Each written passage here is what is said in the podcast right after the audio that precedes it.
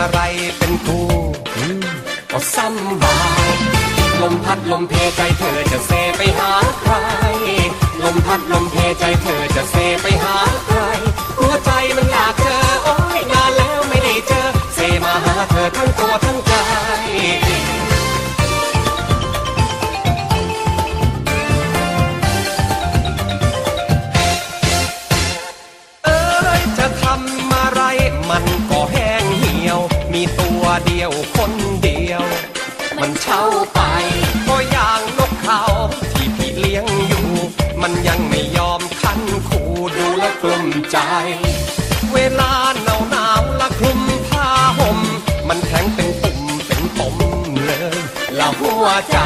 ไม่มีน้องนางนอนข้างเคียง รู้สึกเลยว่าบนเตียง มันกว้างไป ลมพัดลมเพใจ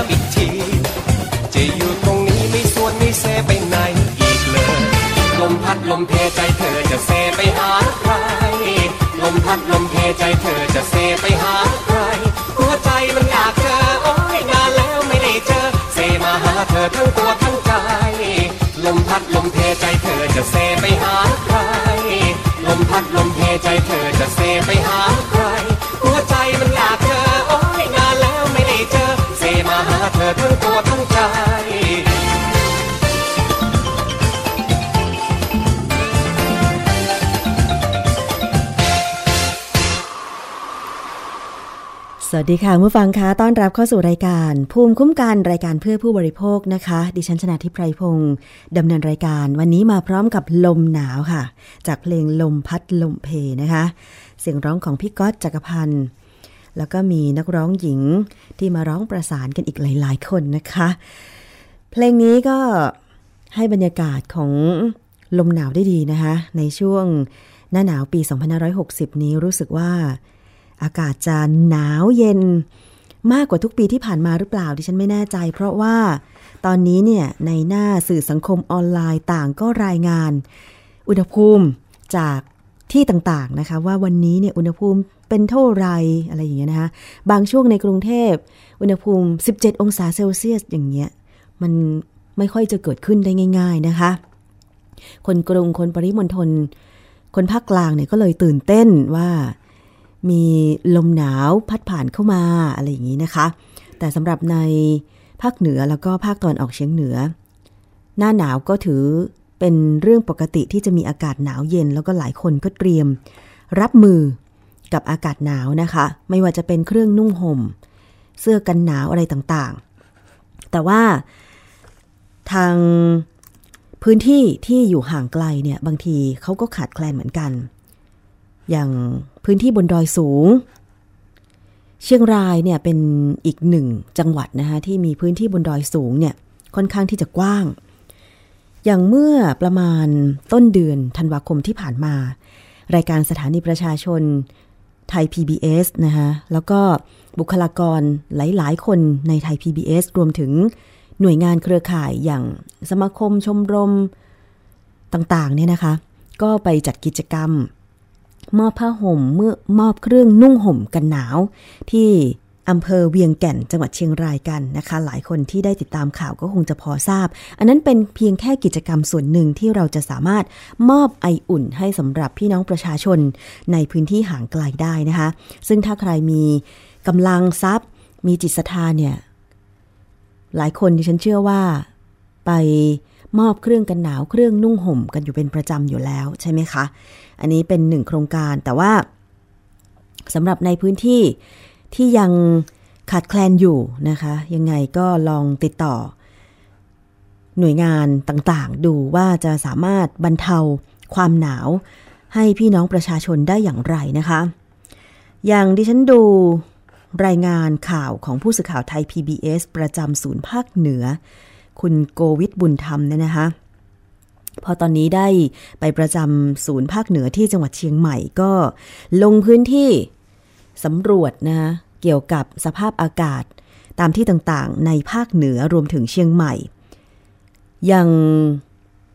วันที่ 20 ธันวาคม 2560 นี่ มีภาพรายงานเกี่ยวกับเหมยขาบ น้ำค้างแข็ง ที่บนยอดดอยอินทนนท์นะคะ ต่ำสุดในรอบปีเลยสำหรับอุณหภูมิ บนยอดดอยอินทนนท์ค่ะ ติดลบ 2 องศาเซลเซียส แล้วก็สภาพท้องฟ้าเปิดนะคะ ยอดดอยอุณหภูมิติดลบครั้งแรกในปีนี้ลบ 2 องศาเซลเซียส อุณหภูมิสูงสุดนี่บนยอดดอยไม่เกิน 15 องศาเซลเซียสนะคะ ส่วนกิ่วแม่ปานอุณหภูมิ 3-7 องศาเซลเซียส ที่ทำการอุทยานอุณหภูมิ 9-22 องศาเซลเซียสค่ะ เห็นภาพแล้วหลายคนตื่นเต้น คงอยากจะไปสัมผัสนะคะน้ำค้างแข็งบนยอดหญ้าหรือเหมยขาบ น้ำค้างภาษาเหนือก็คือเหมยนะ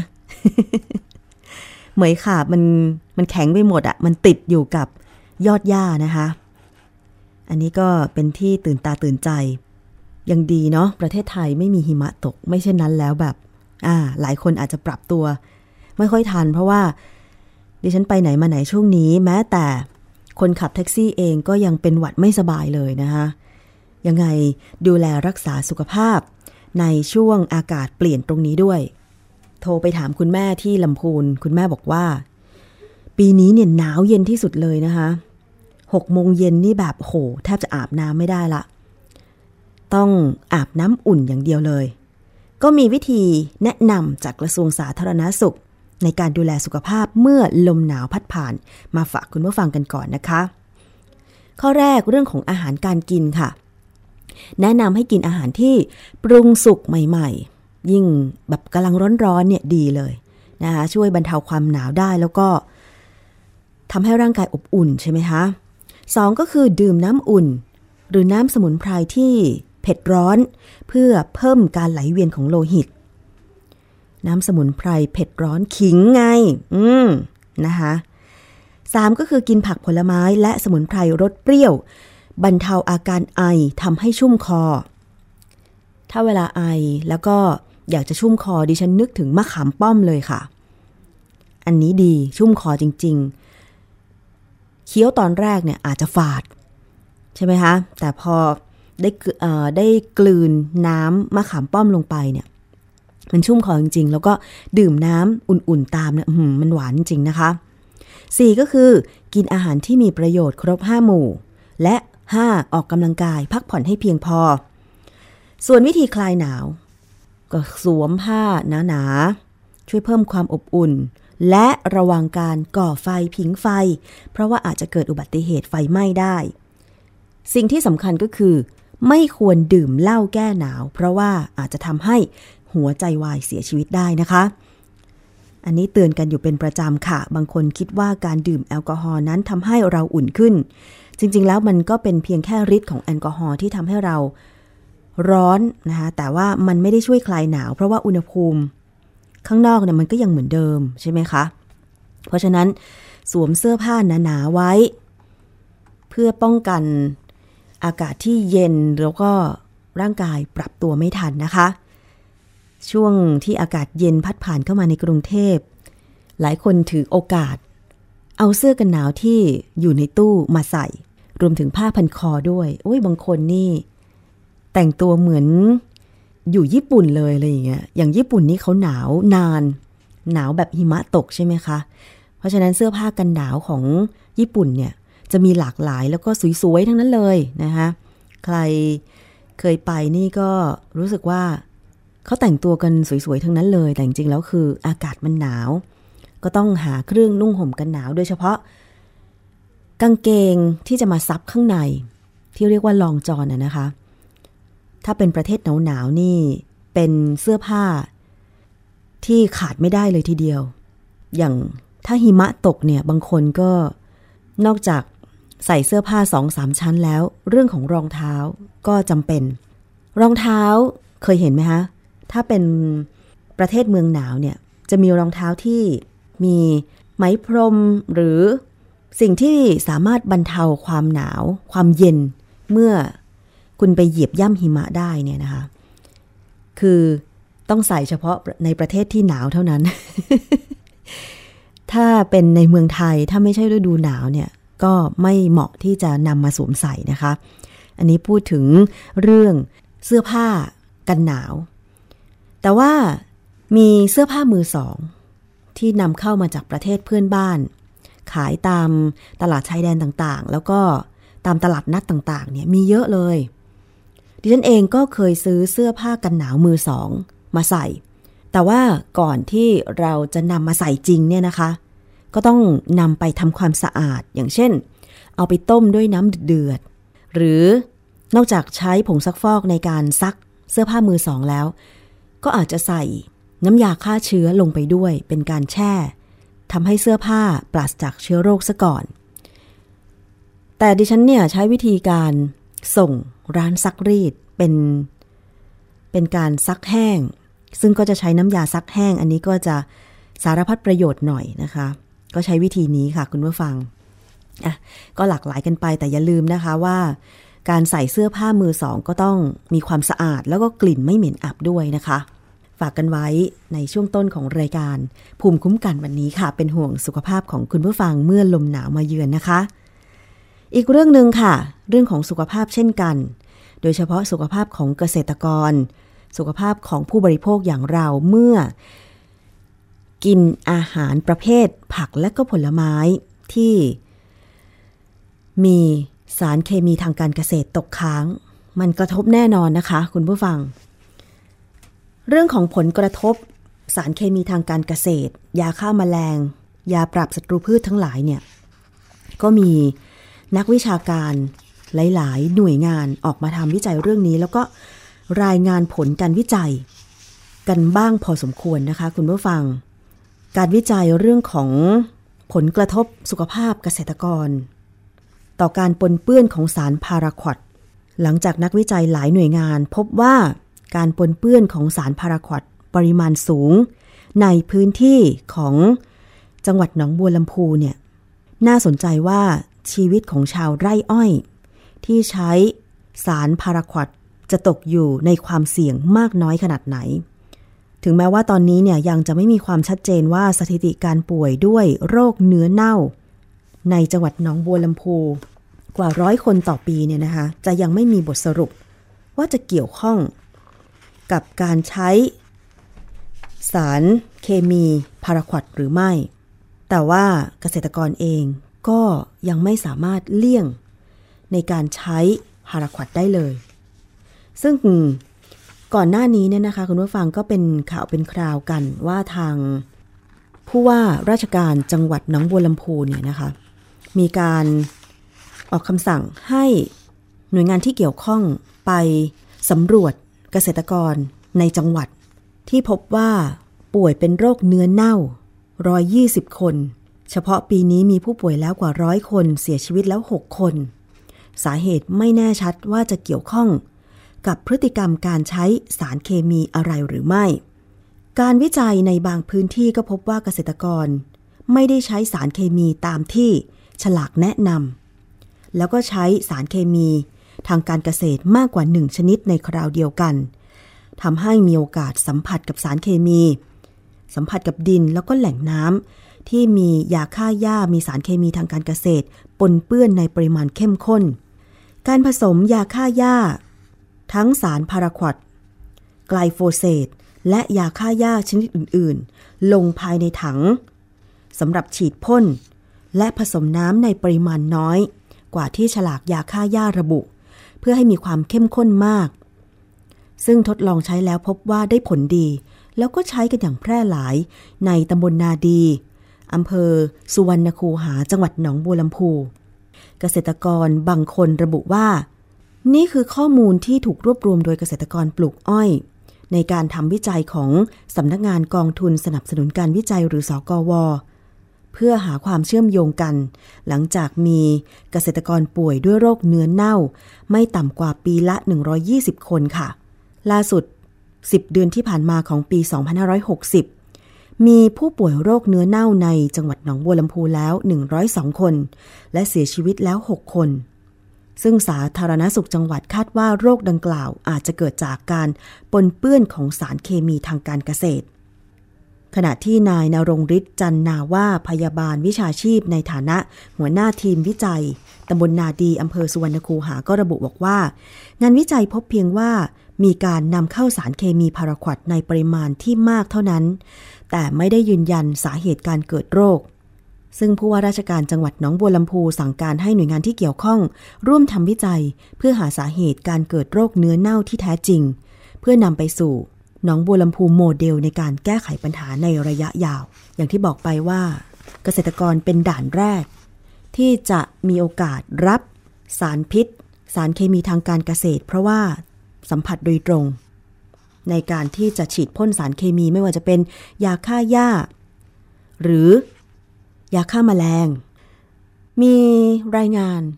เรื่องนี้นะคะถึงผลกระทบพาราควดต่อสุขภาพของเกษตรกร ชาวไร่อ้อย จากผู้สื่อข่าวของไทย PBS ไปฟังรายงานชิ้นนี้กันค่ะ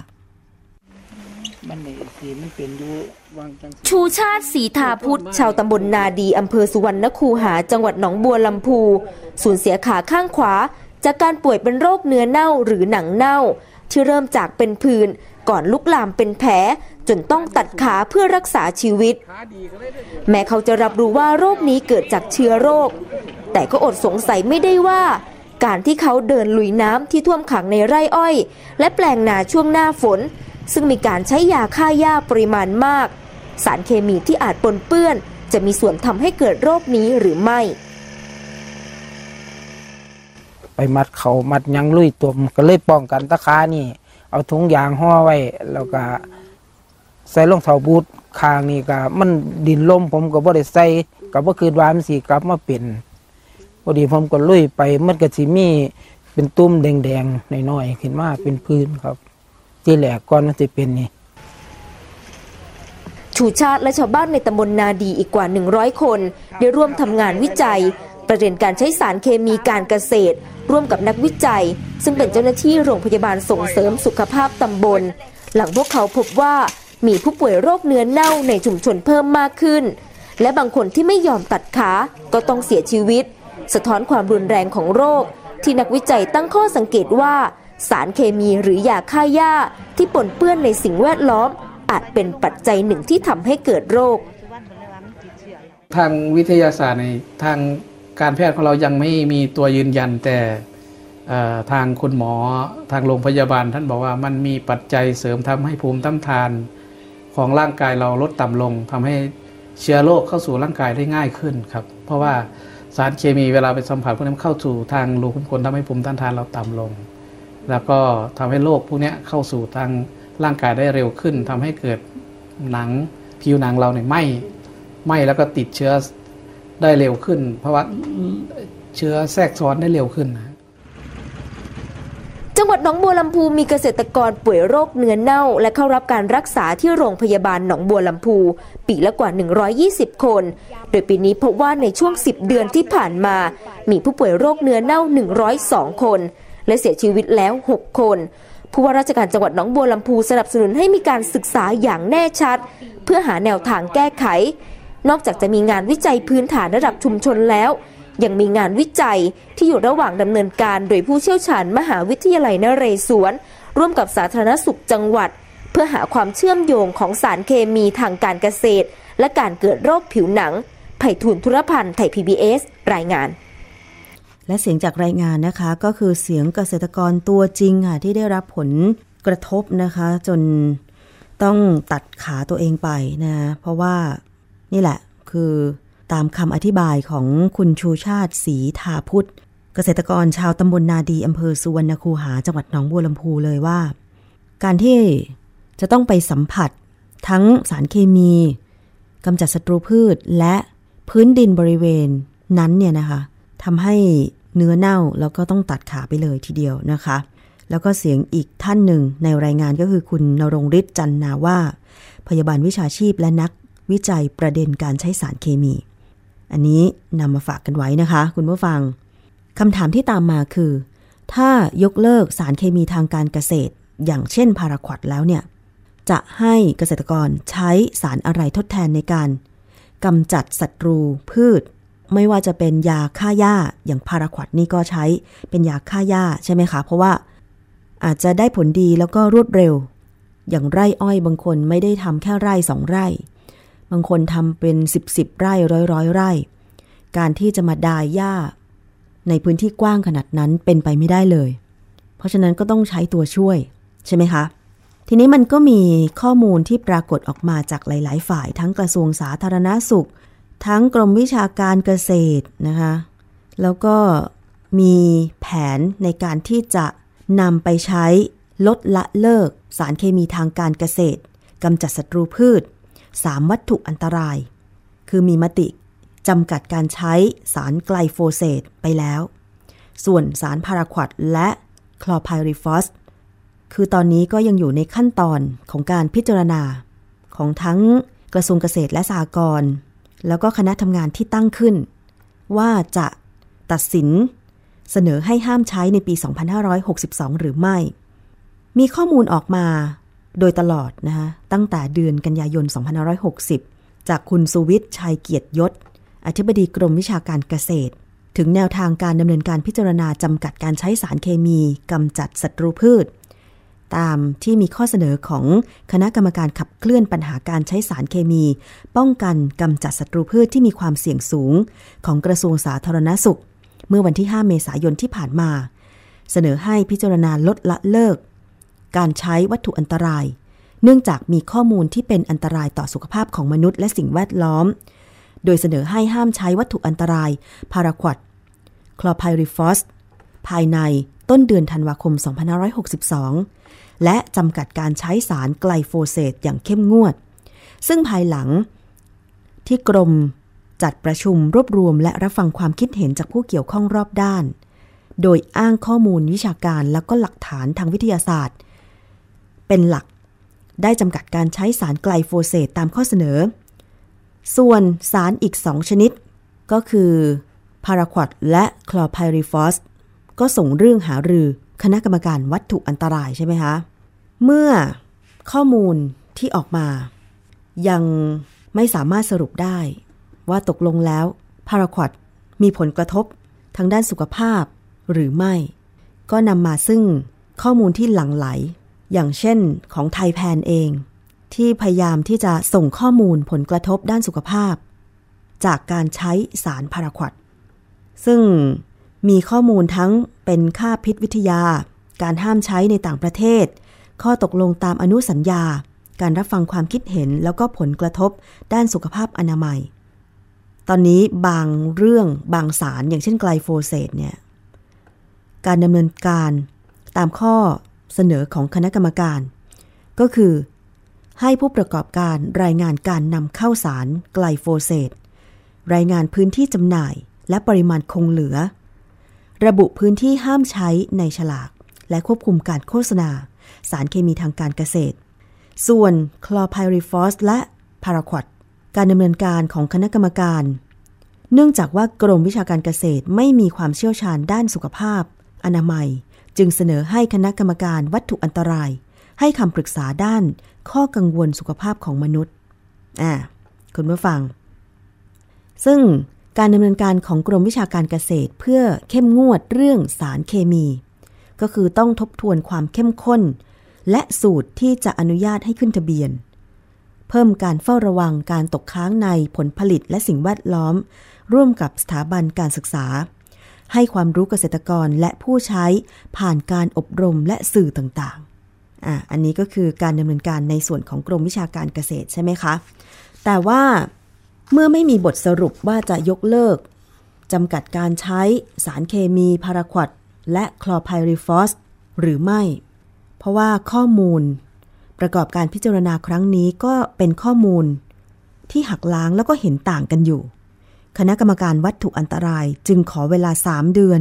เพื่อศึกษาข้อมูลสารเคมีอันตราย ก่อนเสนอต่อคณะกรรมการวัตถุอันตราย เพื่อพิจารณาว่าจะยกเลิกหรือไม่ คณะกรรมการวัตถุอันตรายแต่งตั้งคณะทำงานศึกษาข้อมูล ให้ครบถ้วนรอบด้านภายใน 3 เดือนนี้ค่ะ ก่อนเสนอต่อคณะกรรมการวัตถุอันตรายพิจารณายกเลิก สารพาราควดคลอไพริฟอสและจำกัดการใช้สารไกลโฟเสตอีกครั้ง เนื่องจากข้อมูลที่ใช้พิจารณา ยังมีความเห็นจากหลายฝ่ายที่ต่างกัน คุณมงคลพฤกษวัฒนา เลขานุการ คณะกรรมการวัตถุอันตรายระบุว่า มีทั้งฝ่ายที่เห็นด้วยและเห็นต่าง เนื่องจากการยกเลิก โดยไม่มีสารเคมีเกษตรทดแทน จะส่งผลกระทบต่อเกษตรกรในขณะเดียวกันก็มีข้อมูลที่ระบุว่า สารเคมีทั้ง 3 ชนิดมีผลกระทบต่อสุขภาพ แต่ยังมีข้อมูลที่อธิ แต่ยังมีข้อมูลที่อธิบายแล้วก็หักล้าง จึงทำให้ที่ประชุมขอเลื่อนการพิจารณาเพื่อศึกษาข้อมูลให้รอบด้านก่อน ไปฟังรายละเอียดจากคุณมงคลพฤกษวัฒนาค่ะ ทั้งหมดในข้อกังวลได้มีมามีการมาพูดคุยกันนะครับแต่แต่ตรงที่ในการตั้งทำงานเนี่ยเพื่อต้องการที่จะมาสรุปในเรื่องของทางวิชาการ ไม่ว่าทางสาธารณสุขกับเป็นสำคัญก่อนนะครับ แล้วก็นำเข้าคณะกรรมการอีกครั้งหนึ่งนั่นเอง ทั้งฝ่ายที่เห็นด้วยและไม่เห็นด้วยเนี่ยมีข้อมูลที่ค่อนข้างหลากหลายนะครับเราก็อยากจะเอาข้อมูลเหล่านั้นมามาเทียบมันดู เพราะว่าข้อมูลหลายข้อมูลก็เป็นข้อมูลที่อาจจะยังไม่มีหลักฐานอ้างอิงนะครับ แล้วก็เออบางข้อมูลก็มีการหักล้างกัน ซึ่งเราคงจะให้คณะทำงานทำงานไปก่อนดีกว่านะครับ ค่ะ ในขณะที่คุณอุทัยนพคุณรองอธิบดีกรมวิชาการเกษตรก็ระบุว่า ระหว่างนี้นะคะกรมวิชาการเกษตรจะต่อทะเบียน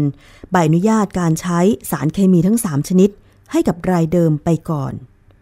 ในส่วนของพาราควดต่อทะเบียนให้กับ 3 บริษัท อย่างเช่นซินเจนท่าบริษัทในเครือ CP เนื่องจากทะเบียนเดิมหมดอายุในปีนี้ หลังจากขอใช้มาตั้งแต่ปี 2554 ซึ่งการถอดทะเบียนครั้งนี้จะมีอายุ 6 ปีค่ะ ส่วนสารคลอไพริฟอสและไกรโฟเซตต่อทะเบียนไปแล้ว 7 บริษัท เนื่องจากที่ประชุมคณะอนุกรรมการวัตถุอันตราย ไม่ได้มีความเห็นในประเด็นนี้ อะ คุณผู้ฟัง ตอนนี้นะคะพาราควดก็ได้ต่อทะเบียนให้ซินเจนท่าไปแล้ว 6 ปีนะคะส่วน คลอไพริฟอสและไกรโฟเซตก็ต่อทะเบียนให้ 7 บริษัทนำเข้าไปอีก 6 ปีเช่นกันนะคะ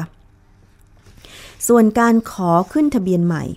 กรมวิชาการเกษตรได้ชะลอไปก่อน เพราะว่าต้องรอผลจากที่ประชุม คณะอนุกรรมการพิจารณาเฉพาะกิจ ว่าจะยกเลิกและจำกัดการใช้สารเคมีดังกล่าวหรือไม่ หากคณะอนุกรรมการวัตถุอันตรายมีความเห็นยกเลิก กรมวิชาการเกษตรจะใช้มาตรา 38 เสนอให้รัฐมนตรีว่าการกระทรวงเกษตรและสหกรณ์ประกาศยกเลิกการใช้สารดังกล่าว อันนี้น่าจะเป็นมาตรการรองรับถ้าหากผลการพิจารณา มีข้อมูลออกมาว่ากระทบกับสุขภาพนะคะและเสนอให้คณะกรรมการวัตถุอันตราย เห็นชอบ เพื่อยึดใบอนุญาต นำเข้าวัตถุดิบอันตรายชนิดที่ 4ทำให้ไม่สามารถมีไว้ในครอบครอง ผลิตหรือซื้อขายได้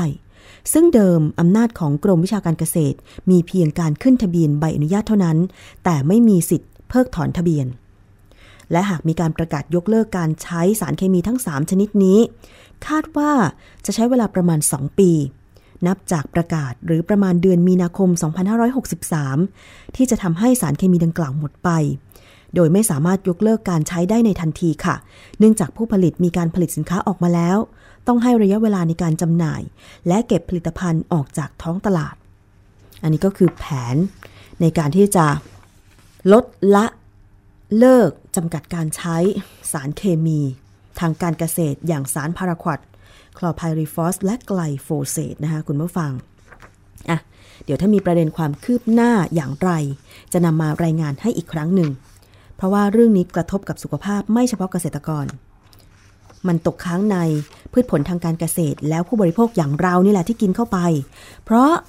บางสารไม่สามารถล้างออกด้วยน้ำสะอาดได้ ต่อให้จะแช่ด่างทับทิมก็ไม่สามารถล้างได้ เพราะว่ามันแทรกซึมเข้าไป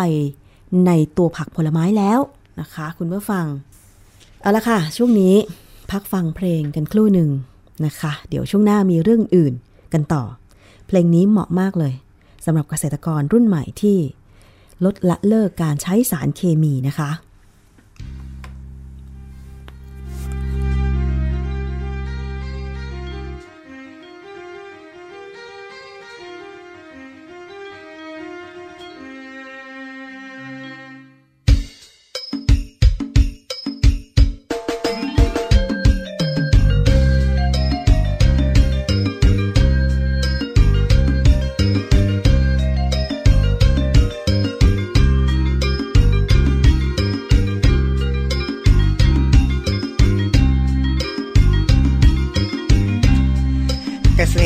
กรรุ่นใหม่จำเอาไว้อย่าใช้ปุ๋ยเคมี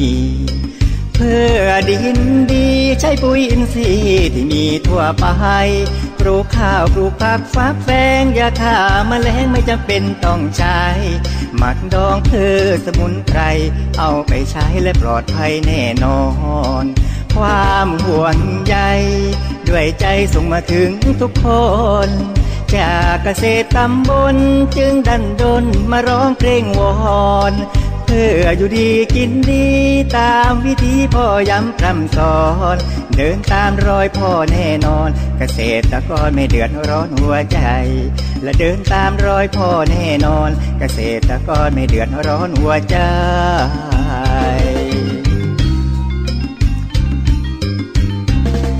อบรมวิชาใหม่ๆ เอามาใช้จะสบายทุกคน ทั่วถิ่นชุมชนปลูกผักพืชผลด้วยทฤษฎีใหม่ อยู่ด้วยความพอเพียงและได้ฟังเสียงนกร้องกล่อมใจ หมดสิ้นสารพิษรอบกาย ความสุขสบายยังไม่สายเกินไปวอนทุกคน ทั่วตำบลละนั้นจงจดจำ สิ่งที่เคยบอกย้ำ ขอจงจำให้นำไปใช้ ทั้งสูตรของปุ๋ยอินทรีย์ของดีๆ เพื่อลูกหลานปลอดภัย เงินทองไม่ต้องเสียไป ขอจงเชื่อใจเกษตรตำบลคนเดิม และเงินทองไม่ต้องสูญไป ขอจงไว้ใจเกษตรตำบลคนเดิม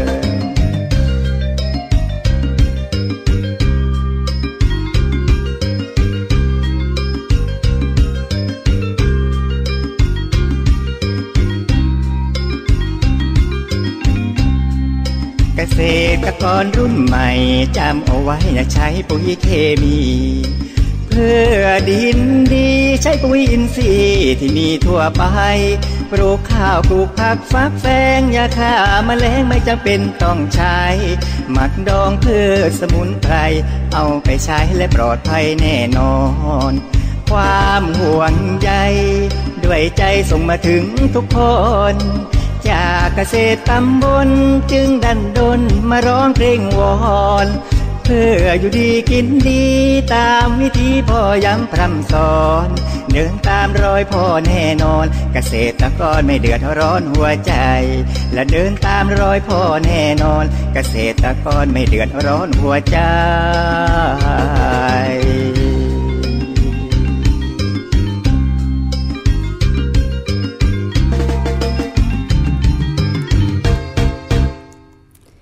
ค่ะ นั่นคือบทเพลงที่ดิฉันว่าเหมาะอย่างยิ่งสำหรับเกษตรกรนะคะ เพื่อให้ได้ผลผลิตทางการเกษตรที่ดี แล้วก็ดีกับสุขภาพทั้งต่อตัวเองแล้วก็ผู้บริโภคก็คือ การหาสารทดแทนนำมาใช้แทนสารเคมีทางการเกษตร ซึ่งจริงแล้วเนี่ย ในข้อมูลของเว็บไซต์ต่างๆ มีการเผยแพร่เยอะเลยนะคะ เกี่ยวกับ พืชสมุนไพรที่จะสามารถนำมาใช้ทางการเกษตร ทั้งกำจัดวัชพืชกำจัดมแมลงต่างๆนะคะ อย่างเช่น บรเพชรอย่างนี้ เป็นพืชที่สามารถนำมาใช้ ในการกำจัดมแมลงอย่างเช่น เพลี้ยกระโดดจักระจั่นสีเขียว หนอนกอและหนอนกระทูได้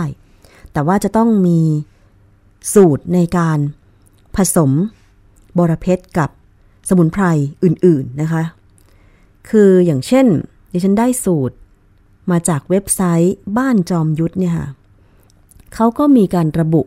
ชนิดของสมุนไพรที่ใช้ในการป้องกันศัตรูพืชมาบอกด้วยนะคุณผู้ฟัง น่าสนใจทีเดียว บรเพชรสามารถที่จะเตรียมการใช้ก็คือนำเถาบรเพชรสดเนี่ย5กิโลกรัม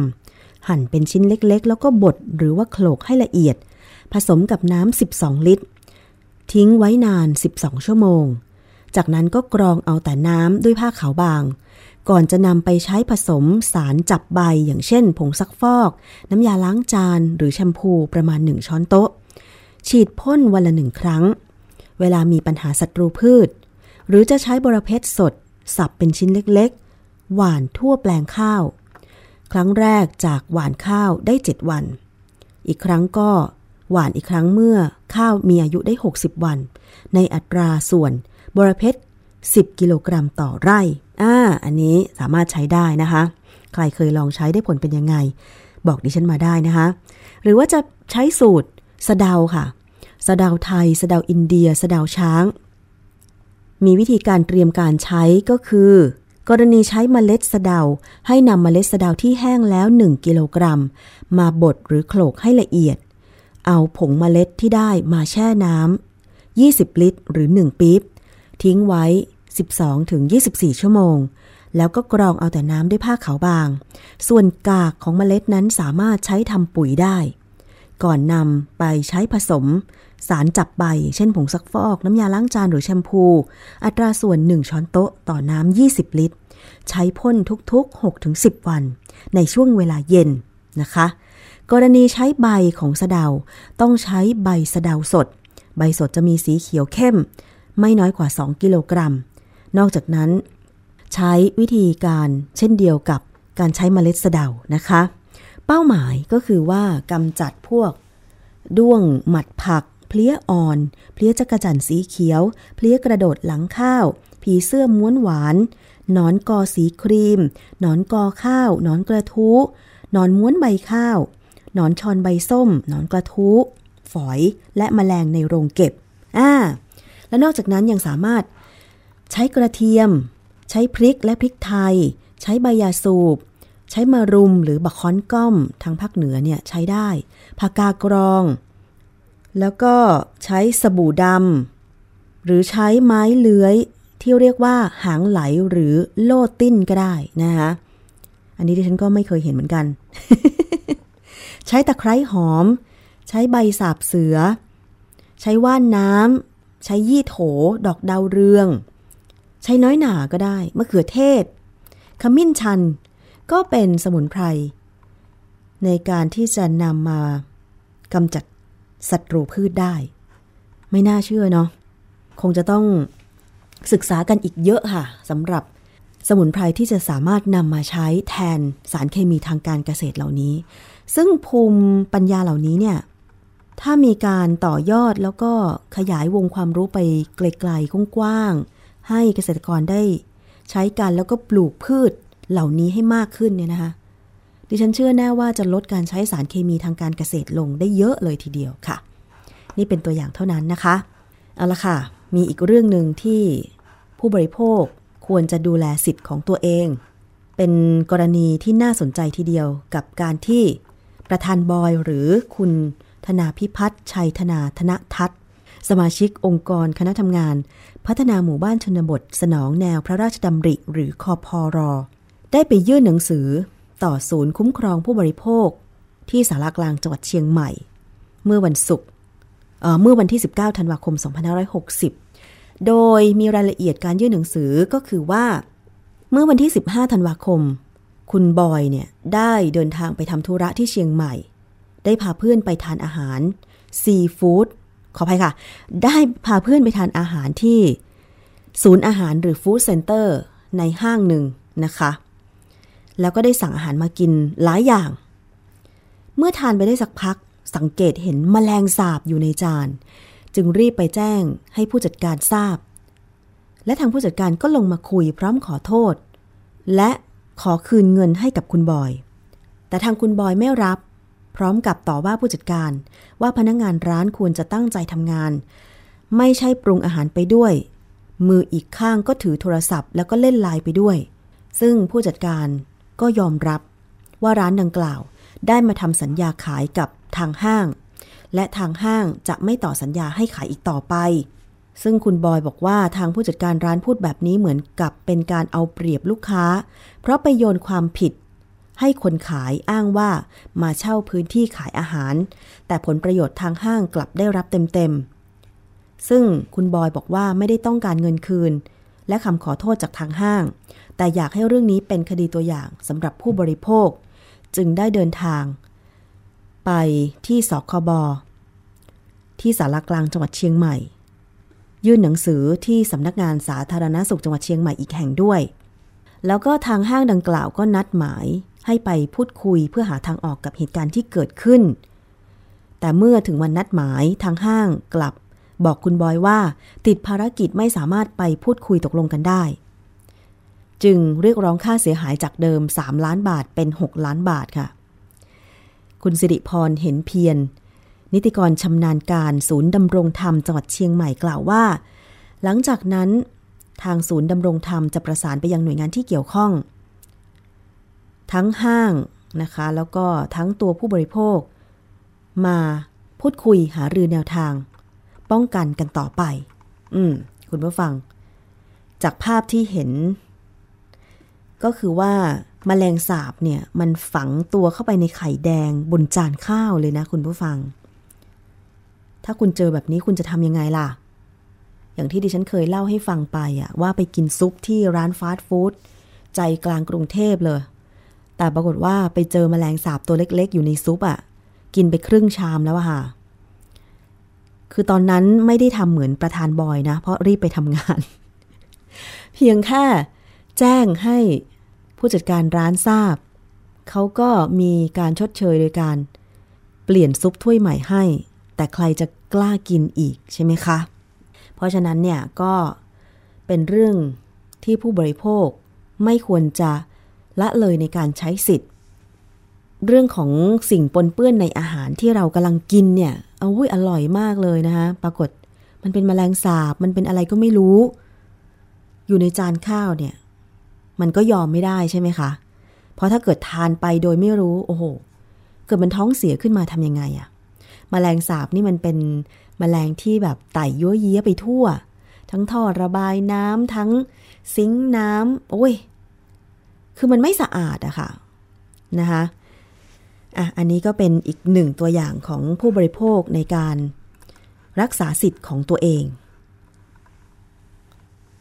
ไม่ควรจะมองข้ามจริง ๆ นะคะ คุณผู้ฟัง ทั้งนี้ทั้งนั้นก็เป็นอุทาหรณ์ให้สำหรับ ร้านค้าโดยเฉพาะร้านอาหารต่างๆ เหมือนกันว่า ถ้าคุณจะจ้างลูกจ้างมาปรุงอาหาร ก็ควรที่จะกำหนดระเบียบ ในขณะที่คุณปรุงอาหารให้ชัดเจน ใช่ไหมคะว่าต้องตั้งใจต้องเตรียมวัตถุดิบที่สะอาดและก็ปลอดภัย รวมถึงภายในร้านก็ต้องสะอาดด้วย คือถ้ามันสกปรกอะมแมลงสาบหรือหนูเนี่ยมาแน่นอน ใช่ไหมคะดิฉันเห็นบางทีร้านอาหารตามสั่งคือ พอมีคนต่อคิว สั่งอาหารเยอะๆเนี่ยเขาก็มีการผัดกระทะต่อกระทะใช่ไหมคะหรือทำหม้อต่อหม้อการที่ทำอาหารประเภทหนึ่งเสร็จ ก็จะทำเมนูถัดไปอะไรอย่างเงี้ยบางคนบางร้านแค่ใช้น้ำลวกลวกลวกลวกแล้วก็ใช้ ฝอยขัดหม้อจุ่มจุ่มจุ่มจุ่มจุ่มแล้วเทน้ำทิ้งแล้วก็ปรุงอาหารต่อเลยอะ่ะ ซึ่งดิฉันคิดว่ามันยังไม่สะอาดเพียงพอนะ อย่างน้อยๆ คุณจะต้องล้างกระทะแบบ ใช้น้ำเปล่าสองครั้งในการล้าง เพราะบางที คราบน้ำมันจากจานก่อนยังสามารถติดมาในจานอาหารจานต่อไปได้แบบนี้เป็นต้นนะคะ แล้วก็การเทน้ำทิ้งอะ่ะ บางทีมันกระชอกมันหก ทำให้พื้นบริเวณที่เขาปรุงอาหารมันแฉะนะคะ แล้วก็ผสมกับเศษอาหารมันหล่นลงไป พวกเครื่องปรุงมันกระชอกลงไปอย่างเงี้ย มันก็หมักหมมอยู่บริเวณพื้นที่ปรุงอาหาร ซึ่งถ้าไม่ทำความสะอาดหลัง เก็บร้านหรือปรุงอาหารเสร็จเนี่ย หรือทำความสะอาดแล้วมันไม่สะอาดจริง ๆ มันยังแบบ มีเศษผักเศษโน่นนี่ตกเรี่ยราดเนี่ย หนูกับมแมลงสาบมันมาตอมแน่นอน เพราะมันก็ต้องมาหากินใช่ไหมคะ อันนี้คือความสะอาดของร้านอาหารที่ต้องคอยดูแลด้วยใช่ไหมคะ เพื่อ ผู้บริโภคจะได้มั่นใจมากินร้านนี้แล้วรับรอง ไม่มีมแมลงสาบ ไม่มีอาหารสกปรก กินแบบสบายใจไม่ต้องร้องเรียนกัน ให้ปวดหัวอะไรอย่างเงี้ยนะคะ คุณผู้ฟัง เอาละค่ะ นี่คือเรื่องราวทั้งหมดของรายการภูมิคุ้มกันในวันนี้สำหรับใครที่ตอนนี้คิดว่า เอ๊ะ ใกล้ปีใหม่แล้ว เราจะเลือกของขวัญของฝาก เวลาไปเที่ยวตามสถานที่ต่างๆ มาฝากเพื่อนๆ ญาติพี่น้องจะเลือกอะไรดีนะ อืม แหล่งท่องเที่ยวตอนนี้ก็มีของฝากเยอะแยะมากมายเลย เลือกไม่ถูก อย่างไปภาคเหนือก็แคบหมู ไส้อั่ว น้ำพริกอ่อง เอ้ยไม่ใช่สิ น้ำพริกหนุ่ม อย่างนี้เป็นต้นใช่ไหมคะ อย่างไปสุพรรณก็สาลี่ ไปราชบุรีนี่ ซื้ออะไรมาฝากดีนะคะ หรือว่าจะไปภาคใต้มีอะไรอร่อยล่ะ ไปอีสานนี่ล่าสุดดิฉันเพิ่งได้รับของฝากเป็นมัมจากชัยภูมิ ยังอยู่ในตู้เย็นอยู่เลยนะคะ ยังไม่ได้ออกมาปรุงอาหารเลย อย่างนี้เป็นต้น อะ เดี๋ยว ติดตามรับฟังรายการภูมิคุ้มกันกันต่อไป จะมีข้อมูลเรื่องของการเลือกซื้อของฝากจากแหล่งท่องเที่ยวต่างๆ มาฝากคุณผู้ฟังกัน แล้วก็รวมถึงประเด็นอื่น ๆ ด้วยติดตามรับฟังกัน ทั้งจากเว็บไซต์ www.thaipbsradio.com แอปพลิเคชันของเราก็คือ Thai PBS Radio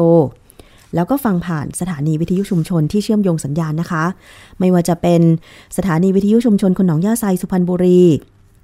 FM 107.5เมกะเฮิรตซ์สถานีวิทยุชุมชนปฐมสาคร จังหวัดสมุทรสาคร FM 106.25เมกะเฮิรตซ์สถานีวิทยุชุมชนคนเมืองลี้จังหวัดลำพูน FM 103.75เมกะเฮิรตซ์สถานีวิทยุชุมชนเทศบาลทุ่งหัวช้างจังหวัดลำพูน FM 106.25เมกะเฮิรตซ์สถานีวิทยุเมืองนนสัมพันธ์ FM 99.25 และ 90.75 เมกะเฮิรตซ์ สถานีวิทยุชุมชนจังหวัดตราด FM 91.5 เมกะเฮิรตซ์ และสถานีวิทยุในเครืออาร์เรดิโอวิทยาลัยอาชีวศึกษาค่ะ ขอบคุณทุกสถานีนะคะ แล้วก็ฝาก Facebook ของวิทยุไทย PBS ด้วยเข้าไปกดไลค์กดแชร์ ติดตามข้อมูลข่าวสารกันได้เลยค่ะ ในบางครั้งเนี่ย ดิฉันก็อาจจะมีการ Facebook Live ทักทายกับคุณผู้ฟังคุณผู้ชมด้วยนะคะเอาละค่ะ วันนี้ทิ้งท้ายด้วยเพลงนี้หมดเวลาแล้วลากันไปก่อนนะคะ สวัสดีค่ะ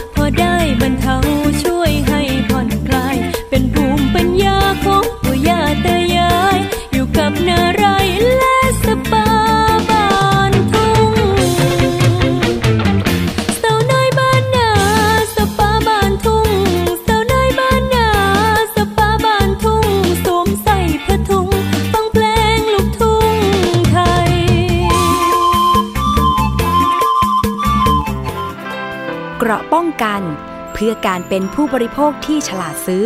และฉลาดใช้ ในรายการ ภูมิคุ้มกัน